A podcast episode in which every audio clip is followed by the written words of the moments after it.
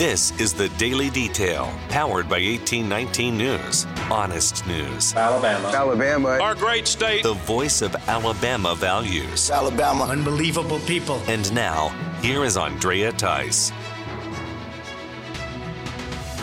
Alabama Congressman Jerry Carl has issued an evaluation this week of what his party, the Republicans, have done since taking control of the U.S. House this past January. Carl says that the Republican majority has passed a bill to bring in lower energy costs to families and to increase energy independence, also a bill that reduces government regulations on energy producers, and a bill that reduces wasteful government spending. Carl says the U.S. House was responsible for ending the COVID state of emergency that had been declared by the Biden administration and for furthering the freedoms of Americans, as well as passing a bill that terminated the COVID vaccine mandate for health care workers.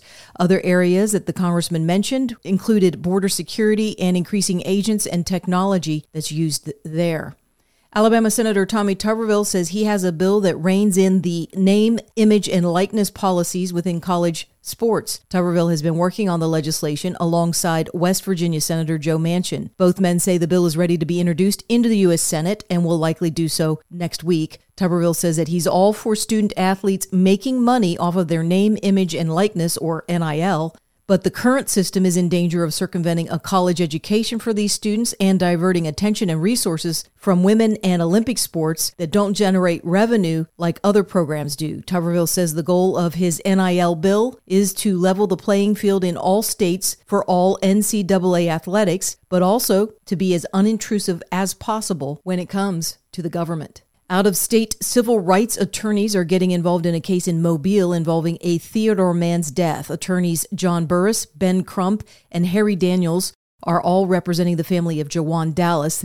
They have filed a legal notice to the city of Mobile and its police department regarding the death of Dallas. It all started when police were responding to a burglary in process that was called in from a mobile home park. Dallas was inside a vehicle nearby the home and matched the description of the 911 caller. Police say that Dallas was acting strangely when he was approached in that vehicle and then tried to run away and was thus tased. Later, Daniels appeared to be having an asthma attack and died at the hospital. Later, Dallas appeared to be having an asthma attack and later died at the hospital. The attorneys claim that witness testimony tells another story that a burglary was not in progress and that Dallas was an innocent bystander. The attorneys for Dallas are claiming police battery, false arrest, and unlawful use of a taser. Mobile Police Chief Paul Prine says that a lot of misinformation and false narrative have been pushed into the community while this investigation was going on.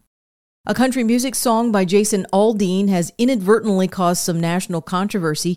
Aldean's song is called Try That in a Small Town, and it features video footage of Antifa and other political protesters as they burn down and destroy buildings after they first rob and loot them. Country Music Television removed the music video, and some of the far left have called it racist. Orange Beach Mayor Tony Kennon thinks the exact opposite. Kennon took to social media this week following all the backlash to Aldean. He says that Jason Aldean is welcome always to Orange Beach. Aldean has performed concerts there before. Kennon also said that he loves the song and found nothing offensive about it, but that it was celebrating places where people take care of their own and don't let someone come in and create chaos and havoc. Kennon says it's a song to rally around. Aldean is standing by his song and the lyrics and says it's based on his time growing up in a Georgia small town.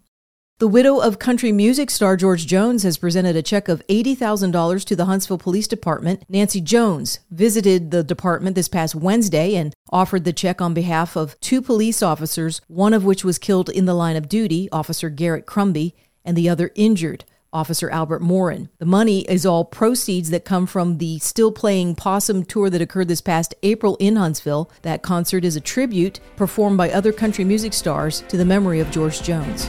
For more in depth stories affecting the state of Alabama, go to 1819news.com.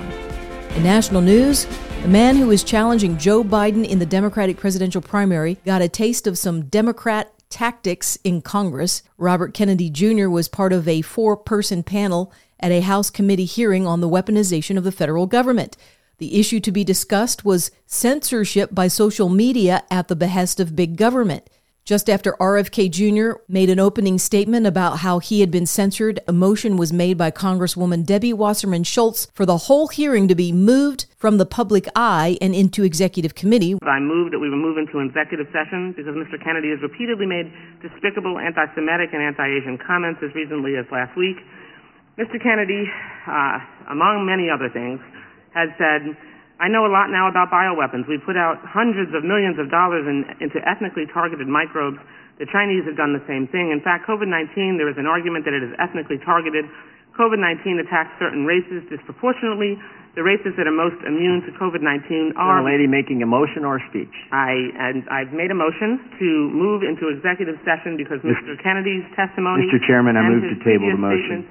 If you think I said something that's anti-Semitic, let's talk about the details. I'm telling you all the things that I'm accused of right now by you. And in this letter are distortions, they're misrepresentations. RFK Jr. had a lot to say about the vital importance of the First Amendment and free speech. The founders of our, and the framers of our Constitution knew that democracy was a very inefficient system, that it had all of these built-in inefficiencies and difficulties. They said they felt that it would give us the one thing that would give us an advantage over totalitarian systems was this capacity for the free flow of information and, and a complete lack of control of debate so that ideas that would eventually mature into policies would be annealed in a furnace of debate and then rise through the marketplace of ideas rather than being dictated from above. And that's what would give the energy, the vibrancy, the vigor to democracy. When they invented this democracy, we were the first one in the modern era in 1780. By 1865, five other nations had imitated us.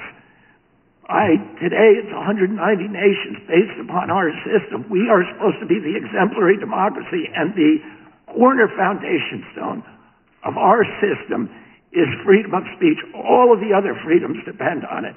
If we lose that, not only do we lose our democracy in this country, but the entire world exactly. loses us as an example. Exactly. I couldn't have said it better. Iowa Senator Chuck Grassley has released FBI documentation of a deal arranged by Joe Biden with the CEO of Burisma in Ukraine when Biden was vice president. That deal brought a total of $10 million to the Biden family, 5 million for Joe and 5 million for Hunter. The form is the FD 1023 and describes the deal as a bribery arrangement between Biden and a Ukrainian oligarch, and it indicates that Joe Biden forced the other entity to pay the money and keep his son Hunter Biden on the board of Burisma if the company wanted any more business in the U.S. and to avoid prosecution from the Ukrainian prosecutor Viktor Shokin. In the document, Burisma CEO Mykola Zlochevsky expressed the terms of the deal that he pay out 10 million and keep Hunter on the board in order for the issues facing Burisma to be resolved by Joe Biden. Zlochevsky referred to the deal as poluchili, which is Ukrainian slang term for forced payout. Zlochevsky also indicated that the illicit payments would not be sent directly to Joe so as to take investigators years to uncover. A college town in Idaho is going to have to pay out some money when it comes to three Christians who were arrested in that town at the height of the COVID 19 pandemic. The three were arrested for holding an outdoor praise and worship time in the parking lot of their church. U.S. District Court Judge Morrison England Jr rebuked the leadership of the city of Moscow for placing city code and health ordinance over the basics of U.S. constitutional rights. Gabriel Rench and Sean and Rachel Bohnet sued the city for their arrests. The city has now agreed to settle the case in order to not continue this legal battle through the court system. Mexican border authorities have found over 200 Central American migrants trapped in a semi tractor trailer. The migrants are from Guatemala and Honduras and include women as well as 26 unaccompanied children. Those inside the tractor trailer have been drugged so as to keep them from using the bathroom en route. They were all suffering from dehydration. The migrants were found in the Mexican state of Veracruz and they were being smuggled in by the Mexican cartel. A movie that deals with the horrors of human trafficking and child sex trafficking is called The Sound of Freedom. Former President Donald Trump held a screening of that movie this past Wednesday night at his New Jersey Golf Club in Bedminster Actor Jim Caviezel was in attendance to that screening. Caviezel plays the part of Tim Ballard, who is a former Department of Homeland Security agent who has engaged in rescue operations of sex trafficked children and currently runs Operation Underground Railroad. Trump sat by Caviezel during the entire movie and, according to Breitbart News, afterwards said it was an incredible inspiration and now he understands why it's doing so well in the theaters. The movie has earned $80 million so far and is expected to surpass 100 million after this coming weekend. You're listening to the Daily Detail from 1819 News. If you are enjoying the Daily Detail and want to make sure the reports come up easily on your electronic device, then be sure to hit the subscribe or follow button on the main page of the Daily Detail on whatever podcasting app you've been using to listen. That could be Spotify, Apple Podcasts, Podbean, or some other podcasting apps.